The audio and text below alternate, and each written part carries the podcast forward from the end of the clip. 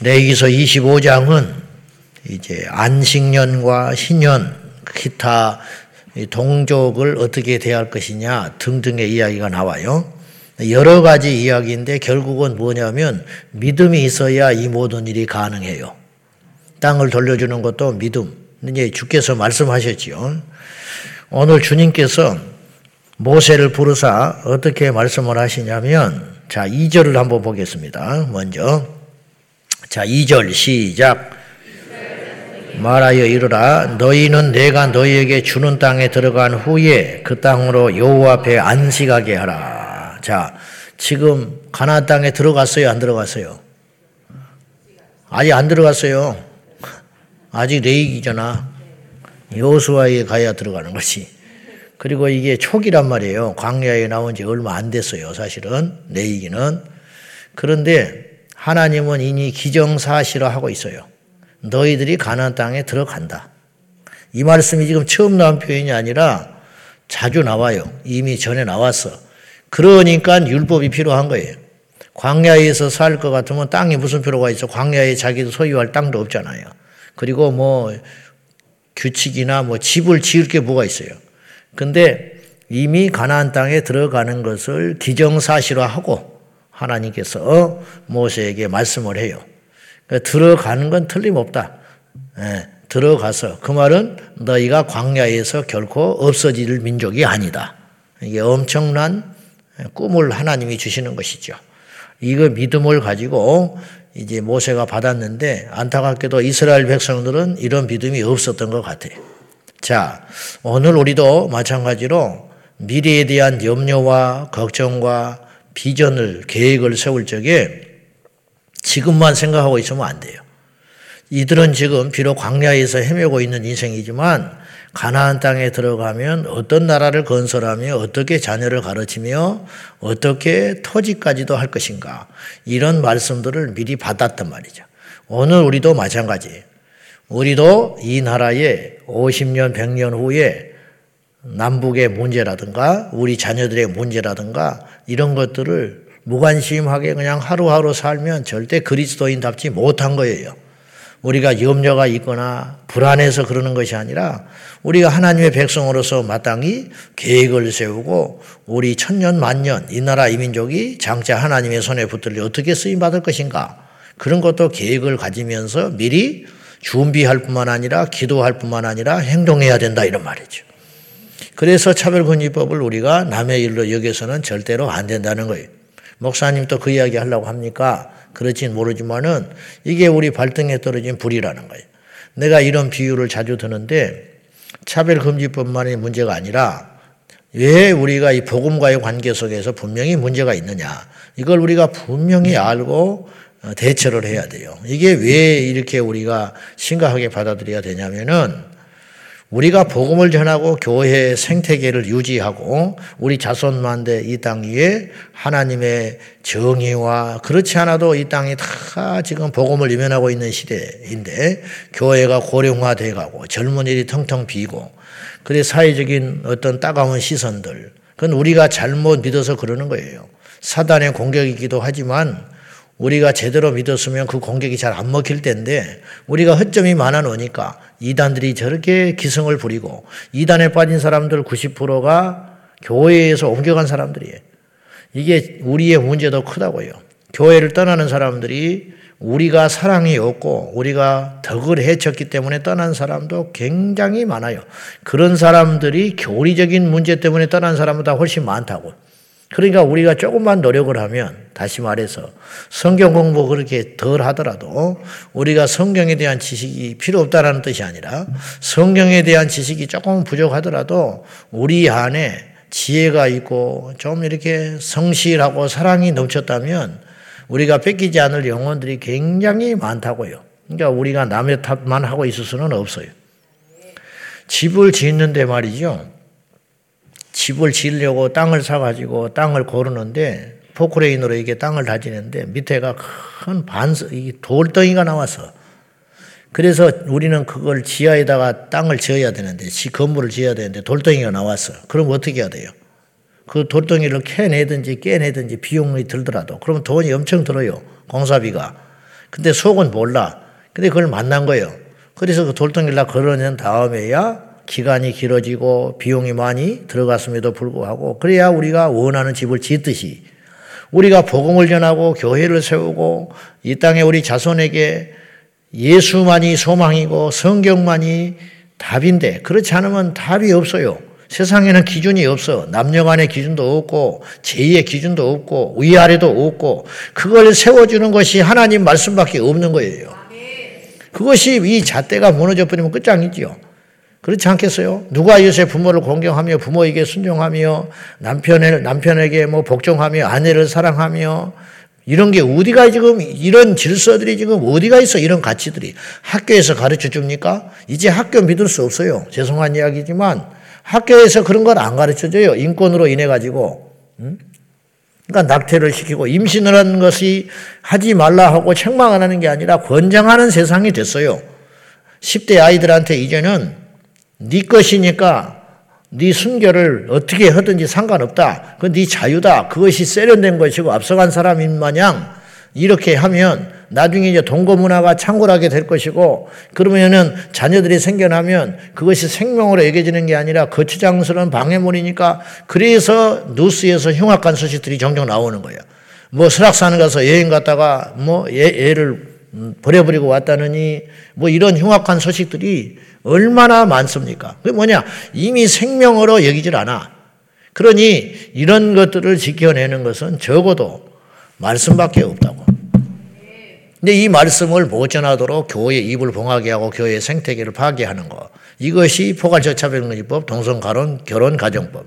그러니까 이거를 막아내기 위해서 이걸 돌덩이를 건져내야 예수가 전해지듯이 집을 짓듯이 그런 차원이기 때문에 여러분들이 절대로 오해해서도 안 되고 이걸 등한시해서도 안 되는 거라는 거예요. 할렐루야. 이게 교회와 상관이 없고 예수님과 상관이 없고 신앙과 상관이 없는 문제라고 생각하면 여러분이 하다가 지쳐요. 이거는 이벤트도 아니고 이슈가 아니에요.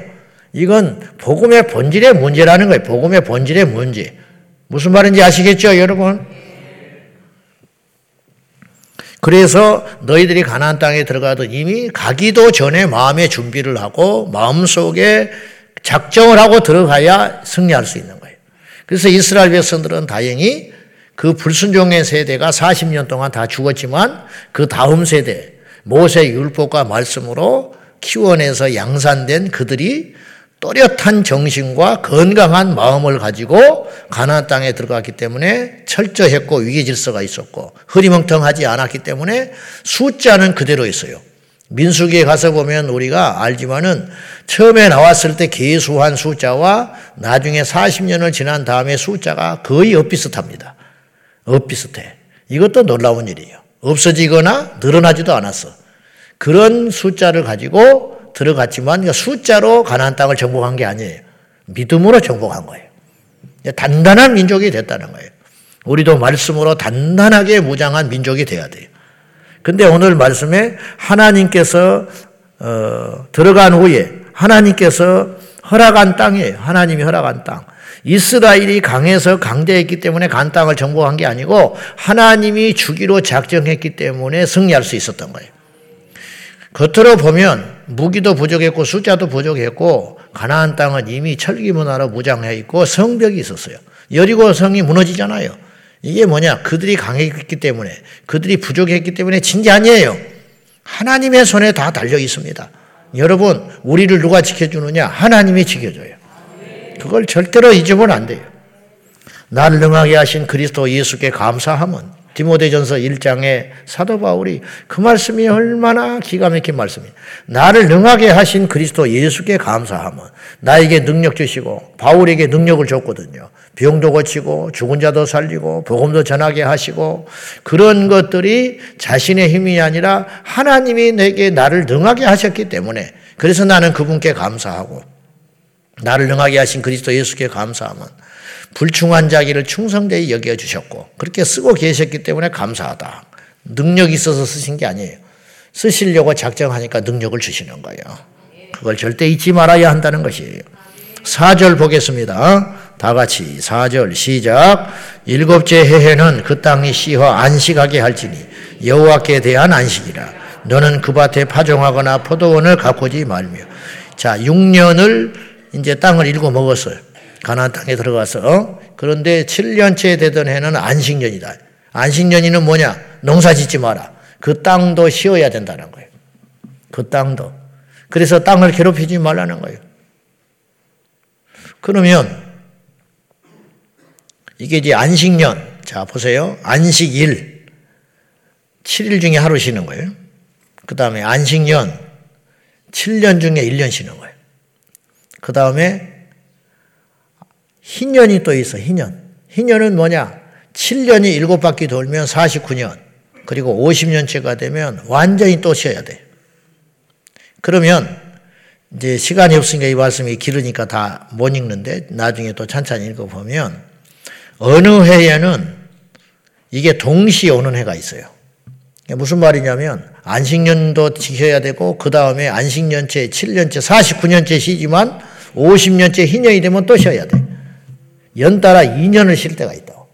그러면 그건 어떻게 하냐? 하나님께서 오늘 말씀이 뭐라고 그랬냐? 3년치를 먹을 걸 줄게 그랬어. 그때는. 3년치를 먹을 걸 주신다는. 왜 3년이 필요하냐? 보세요. 6년을 쉬었으니 7년째 먹을 거를 일단 확보해야지요. 그 다음에 50년째, 희년째 되던 해에 또 역시 땅을 원주인한테 돌려주면서 또 쉬고 하니까 또 한 해 그에 공쳤어. 세상 말로 말하면. 그러면 그 다음에 어떻게 하냐. 희년에 농사를 안 지었으니 51년째 뭘 먹냐고. 희년 때 농사를 지어야 그 다음에 먹지. 그러니까는 3년을 내리 아무것도 못 먹는 거야. 그러니까 51년째에는 농사만 지지 먹을 건 없잖아. 52년째부터 생산이 되잖아. 그래서 하나님이 걱정하지 마라. 3년치를 먹을 걸 줄게. 그렇게 약속하셨어요. 믿으십니까? 정말로 하나님이 그렇게 하셨어요. 그러면 이 희년이라는 게 기가 막힌 게 희년이 되기 전에는 마음대로 능력과 땅을 이제 물으라라는 표현이 약간 나와. 이거 뭐 사고 팔고 해라 이 말이에요. 땅을 물은다라는 말은 땅을 사기도 하고 땅을 팔기도 하고 거래를 금한 건 아니에요.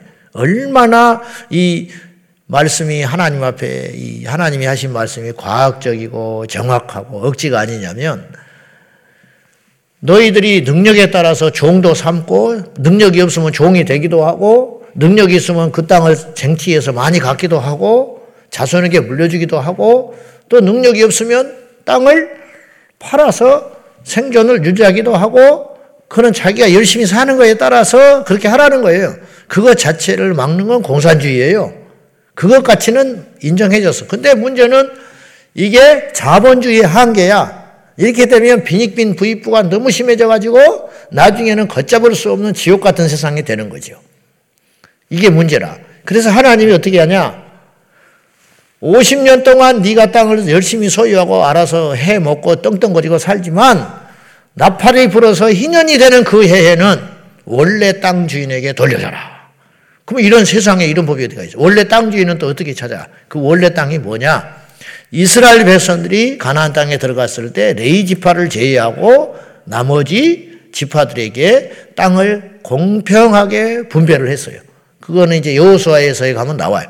5년 전쟁하고 나머지 오랜 시간에 걸쳐서 각 지파대로 분 이게 크게 문제 없이 그러니까 이스라엘 백성들이 굉장히 성숙한 거예요. 성숙해. 그리고 여호수아는 먼저 자기 기득권을 주장해서 땅을 차지하지 않아요. 그러므로 이 이스라엘 백성들이 순종함으로 땅을 잡음 없이 이게 보통 일입니까? 그게 전쟁하는 것보다 더 힘든 일이에요. 이게 이겨놓은 다음에 그 나누는 거. 근데 이거를 이스라엘 백성들이 성숙하게 믿음으로 잘 나눠 가졌어요. 그러니까 이제 조상들이 이제 그렇게 땅을 소유한 거지. 그래서 희년이 되거든 그 원 가족과 가문대로 땅을 돌려받으면 되는 거예요. 아시겠죠? 그러므로 땅이 없는 자도 50년째가 돼 희년이 되면 자기 조상들이 소유했던 땅을 다시 되찾게 되는 거예요. 그러면 그런 세상에 그런 법이 어디가 있습니까? 인간의 악함을 하나님이 아시고 그렇게 함으로 어떤 일이 벌어지느냐? 땅에 집착하지 않게 되는 거예요. 땅값이 올라요, 안 올라요? 미쳤습니까? 50년 후에는 이 땅이 다시 원주인으로 돌아가는데 미쳤다고 이 땅이 올라가냐고. 어? 오를 리가 없지. 올려 들어가도 그렇게 많이 안 올라. 다시 원주인한테 돌아가니까. 이걸 막 내가 죽기 살기로 열심히 벌었지만 결국은 이거 10년밖에 안 남았네. 어느 데는 5년밖에도 안 남은 거야. 그러면 그 땅을 집착해서 살 필요가 있어요. 막 어떻게 할 필요가 있어요. 욕심을 낼 필요도 없고 절망할 필요도 없는 것이지. 인간의 악함을 아시고 하나님께서 그리하셨다. 그러나 그 전에는 열심히 사고 팔고도 하고 땅을 지어 먹기도 하고 열심히 하거라. 이게 얼마나 엄청난 이야기입니까? 이 제도가 그래서 어디까지 갔냐면 눕기서에 보면 나와요. 눕기서에. 응? 그죠? 그래서 자기 고향으로 돌아갔지만 그 땅을 물을 자가 없어가지고 친족 새벽이라 이름이 기억이 안 나나 이름이 자꾸 에? 나오미 나오미와 보아스 그래가지고 보아스가 그 땅을 대신 사가지고 이렇게 사주잖아요. 그러니까 그 혈족이니까. 그래서 그것도 이제 1순위, 2순위가 있다는 걸 우리가 알게 되지 않습니까? 자격이 안 되니까. 그런 식으로 해가지고 이방 민족에게 땅을 뺏기지 않게 하는 거예요. 이방 사람들이 이스라엘의 소유의 땅을 소유하지 못하도록. 그래서 하나님께서 이스라엘 백성들을 땅을 지켜주시고, 그 다음에 혈통을 지켜주셨어요. 어떻게 혈통을 지켜줬느냐? 이방 민족과 결혼 금지. 그럼 왜 그걸 그렇게 하셨냐? 메시아의 순수 혈통을 이스라엘 족속을 통하여 유지하게 하시려고. 그래서 아브라함과 다윗의 혈통을 유지하시려는 하나님의 깊은 뜻이 있고 마침내 그 혈통을 타고 지금부터 2000년 전에 아브라함과 다윗의 자손이셨던 그 혈통으로 예수님께서 정확히 오셨다는 거예요. 이걸 주님께서 4천년을 지켜주셨어. 4천년. 아브라함 이후로 2천년을 무려 지켜주셨다. 그 혈통 가운데 다른 혈통이 들어가지 않도록. 이래도 하나님이 안 계세요? 이래도? 이래도 안 믿냐고. 인간은 20년도 못 지켜. 외국에 나가서 몇 년 살다 보면 그냥 이방 민족 돼버리는 거예요. 옛날에 우리 초등학교 때 옛날에는 우리가 명절 한번 지나고 나면 가출하는 놈들이 종종 있었어요. 반에 한두 명씩. 초등학교 때. 공부하기 싫다고 가버려. 가지고 부산에 가서 고무, 고무신 만드는 공장에 가서 들어가 있고 막 그래. 그래가지고 구정에 간 놈이 추석 때 나타나. 6개월 만에. 그래가지고 막 겉멋 들어가지고 껌짝짝 씻고 나타난다고. 공부하기 싫으니까 간 거야. 근데 6개월 만에 경상도 사투리를 다 배워서 나타나. 그럼 우리가 네가 얼마나 거기 가서 살았다고 어? 경상도 말을 쓰고 있냐고 제가 6개월만 살았는데 경상도 놈이 다 됐어. 미국에서 몇 년 살면 미국 사람 돼버리는 거야. 근데도 이스라엘은 무려 2000년, 4000년을 지켰다. 2000년을 지켰다. 이게 인간의 힘으로 되느냐 이게. 근데 어째서 그렇게 지켜줄 수밖에 없었냐면 말씀을 지켰기 때문에 그것이 지켜진 거예요. 6년간의 소출로 3년을 먹이도록 하나님이 배려를 하셨다. 하나님이 다 하셔요. 생사화복이 여호와의 손에 있습니다. 여러분, 지금이 먹고 살기가 힘들고 불안한 세상이요. 그 옛날이 힘들고 불안하고 예측이 불가능한 시대였을까? 지금이 굉장히 더 힘든 것 같지요. 그렇지 않아. 그때는 더 힘들었어. 그때는. 그때는 날씨가 조금만 안 좋아도 그냥 다 죽는 거예요. 그때는 전염병이 좀만 돌아도 다 죽는 거예요. 그래요, 안 그래요? 그때는 외부에서 조금만 공격이라도 그냥 죽는 거예요. 지금은 계산이라도 되지. 지금은. 그때는 지금의 뭐 미래가 예측이 불가능하니 뭐 내일이 어떻게 될지 모르니 주식이 뭐 어떻게 무너졌니 어쩌니 뭐 어떻게 살지를 모르겠다느니 그거는 한가한 소리다. 옛날에는 이 시대에는 더 힘든 시대. 광야도에서도 이스라엘은 살아남았어요. 그들이 농사를 지었습니까? 뭘 먹을 게 있습니까? 물 한 방울 구할 수 있습니까? 광야 날씨를 이겨낼 집이 있습니까? 그런 때에도 40년 동안 이스라엘 백성들을 지키시는 하나님이시라면 우리가 열심히 살고 기도하되 미래를 대해서 대비는 하되 염려하지는 말자. 하나님께 맡기자. 우리 힘으로 되겠냐? 예. 그렇다고 해서 놀고 먹으라는 뜻이 아니라 열심히 하되 그 나머지 결과는 여호와께 맡기라. 그것이 믿음인 것입니다. 이제 이 다음에 이제 동족 구원의 이제 동족 구제 원칙에 대해서 이제 쭉 이야기하지요. 안식년, 토지 환원 제도, 신년, 그 다음에 35절 이하에는 가나한 동족을 이스라엘 백성들을 대우하는 이제 원칙들 그렇게 쭉 나오는데 자, 아까 제가 하나만 더 하고 마치겠습니다. 아까 우리가 사절에 볼 때 일곱째 해에는 그 땅이시여 안식하게 할지니 여호와께 대한 안식이라는 표현이 나와요. 이게 참 인상 깊은 거예요. 땅을 쉬게 했는데 땅을 쉬게 한게 아니라는 거예요. 누구에 대한 안식이다? 하나님에 대한 안식이다. 이 땅의 소유가 하나님의 것이라는 거예요. 여기서 우리가 중요한 걸 발견할 수 있어요. 자, 땅을 쉬게 했는데 하나님에 대해서 안식하는 거예요. 안식일, 나를 쉬었는데 그거는 여호와께 대해서 안식하게 하시는 거예요. 그러면 거꾸로 생각해 봅시다. 땅을 갈취하는 것은 그 땅만 그리고 그 땅의 주인만 갈취하는 게 아니에요. 누구에 대해서 갈취하는 거예요. 하나님에 대해서 갈취하는 거예요. 동족에 대해서도 마찬가지. 동족을 함부로 종으로 삼지 말고 어쩔 수 없이 종으로 삼을 때에는 종으로 안 삼아주면 죽어요. 그래서 이제 뚫린기 이야기가 나와요. 뭐냐면 평생 종살이 하겠다는 거예요. 희년이 됐는데 희년이 되면 풀어줘야 되잖아요. 예. 이것이 진짜 인권이요. 이것이 성경에서 말하는 인권이 이게 진짜 인권이라고 희년이 되면 자유를 해줘라. 그런데 이 사람은 희년이 돼서 풀어주면 나가서 굶어 죽어. 아시겠어요?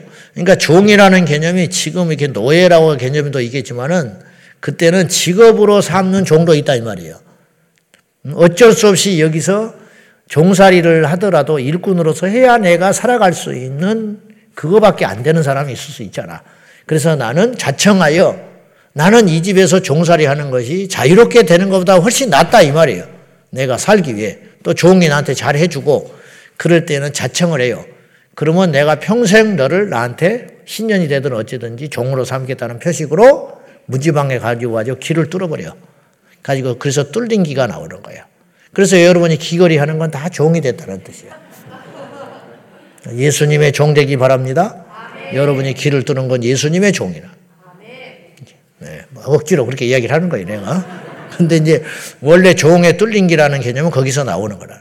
근데 종으로 있는 동안에도 너희 동족이거든 종으로만 여기지 말아라. 그를 친, 친구로 대해주거라. 그런 뜻이에요. 이것이 인권이에요. 그러니까 마태복음 25장의 심판 때도 그 말이 나오지만은 누구에게 구제를 해주는 거, 감옥에 있는 자에게 선을 베풀고 옷이 없는 자에게 옷을 주고 목마른 자에게 물을 줬는데 그 예수님은 너희가 나한테 했다 그랬어요. 나는 그런 적이 없습니다. 예수님께 언제 그랬습니까? 예수님 본 적도 없는데 그들에게 한 것이고 나에게 한 것이라. 땅을 시기하는 것이 나에게 대하여 시기하는 거다. 그 말이에요. 그러니까 너희가 백성들 너희 동족들이나 이웃에게 친절을 다하는 것은 곧 나에 대해서 사랑을 베푸는 것이다 그런 뜻이. 이걸 잊지 말고 오늘도 교회 안에 교우들이나 교회 밖에 있는 이웃이나 또 처음 만나는 이방인이라 할지라도 그분들은 한 분한 한 분이 다 예수님일 수 있다는 생각을 가지고 그들에게 친절과 사랑을 베풀고 우리가 함부로 하지 말고 그렇게 살아가는 것이 성경의 명령이고 그것이 마땅한 도인 줄 알고 우리가 이 말씀을 절대로 별개로 여기지 말고 땅도 땅에 대하여 시기하는 것도 하나님에 대해서 안식일을 지키는 것인데 안식년을 지키는 것인데 오죽하면 그러는 것인데 하나님이 붙여준 그 사람에 대하여 무례히 행하고 함부로 안 하고 상처를 주는 것은 우리 아버지 되신 하나님께 무례를 행하는 것인 줄 알고 삼가 조심하여 우리가 이 말씀을 가슴에 새기고 잘 따라야 하겠습니다. 기도하겠습니다. 이 시간에 기도할 적에 안식일도 좋고 안식년도 좋고 희년도 좋고 또 내게 맡겨진 종들에게 사랑을 베푸는 이 모든 것들도 결국은 무엇의 문제냐면 믿음의 문제다. 인간성의 문제가 아니라 믿음의 문제다. 사람이 인간답게 살지 못하는 것, 하나님의 피조물인 우리가 인간답게 살지 못하는 것은 결국은 사람이 못돼서도 그렇지만 믿음이 부족해서 그렇다. 말씀대로 살면 참 인간이 됩니다. 말씀대로 살면 우리는 틀림없는 사람이 됩니다. 주여 오늘 또 우리에게 깨달음 주시고 미처 알지 못한 것 알게 하시고 우리가 무심코 행했던 것들도 잘못된 것이라고 말씀하신 아버지 주의 말씀이 우리의 삶의 기준이 되어서 사람이 사람답게 되고 성도가 성도답게 되는 우리 모두가 되게 해달라고 다 같이 기도하겠습니다. 살아계신 하나님 아버지, 인간은 죄인이기 때문에 결코 자신의 기준과 자신의 생각으로는 하나님의 말씀에 순종할 수도 없고 하나님 원하시는 기준에 들어갈 수 없고 사람답게 살 수 없음도 우리가 다시 한번 뼈저리게 느끼게 됩니다. 주여 말씀이 우리에게 답이 되어 주시고 말씀이 우리의 힘이 되어 주시고 말씀이 우리의 기준 되어 주셔서 사람이 사람답게 성도가 성도답게 목사가 목사답게 교회가 교회답게 남자가 남자답게 자식이 자식답게 아비가 아비답게 여자가 여자답게 남자가 남자답게 살아가는 이 모든 원리는 하나님의 말씀에 쓰여진 대로 살아갈 적에 우리가 그리할 수 있다고 믿습니다. 그로 인하여 이 땅은 번성하게 되고 이 땅은 복을 받게 되고 이 땅은 여호와의 사랑을 받게 될 것인데 우리가 말씀을 버렸기 때문에 하나님도 우리를 버리사 이 땅에서 고난을 당하고 노력하여도 얻을 것이 없고 힘써서 고생하여도 얻을 것이 없는 이 땅이 점점점 되어가고 있습니다. 주님께 소망이 있습니다. 주님만 우리에게 복의 근원이 되십니다. 하나님 말씀에 순종함으로 복받아 누리는 우리 온 성도들이 다 되게 하여 주시옵소서. 주여 우리를 여겨 주소서. 하나님 아버지 안식일을 지키게 하시고 안식년을 지키게 하시고 신년을 지키게 하신 아버지 하나님. 이 모든 것은 결국은 믿음이 있어야 가능한 일이었습니다. 주여 오늘도 우리가 믿음이 있다면 이 험한 세상 예수님의 이름으로 반드시 승리하고 복받아 살아가게 될 줄로 믿습니다.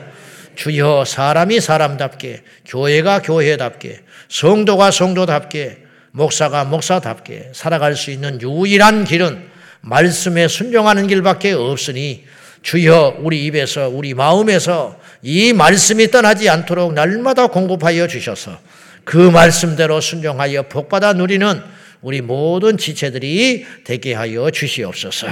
말씀이 순종하는 길은 쉽지 않으나 때로는 고통이 따르는 길이지만 그 말씀을 순종하게 하면 엄청난 복을 받고 엄청난 평안을 누리게 될 것이니 이 믿음으로 우리 모두 승리하게 하여 주시옵소서. 예수님의 이름으로 축복하며 기도하옵나이다. 아멘. 주여, 주여,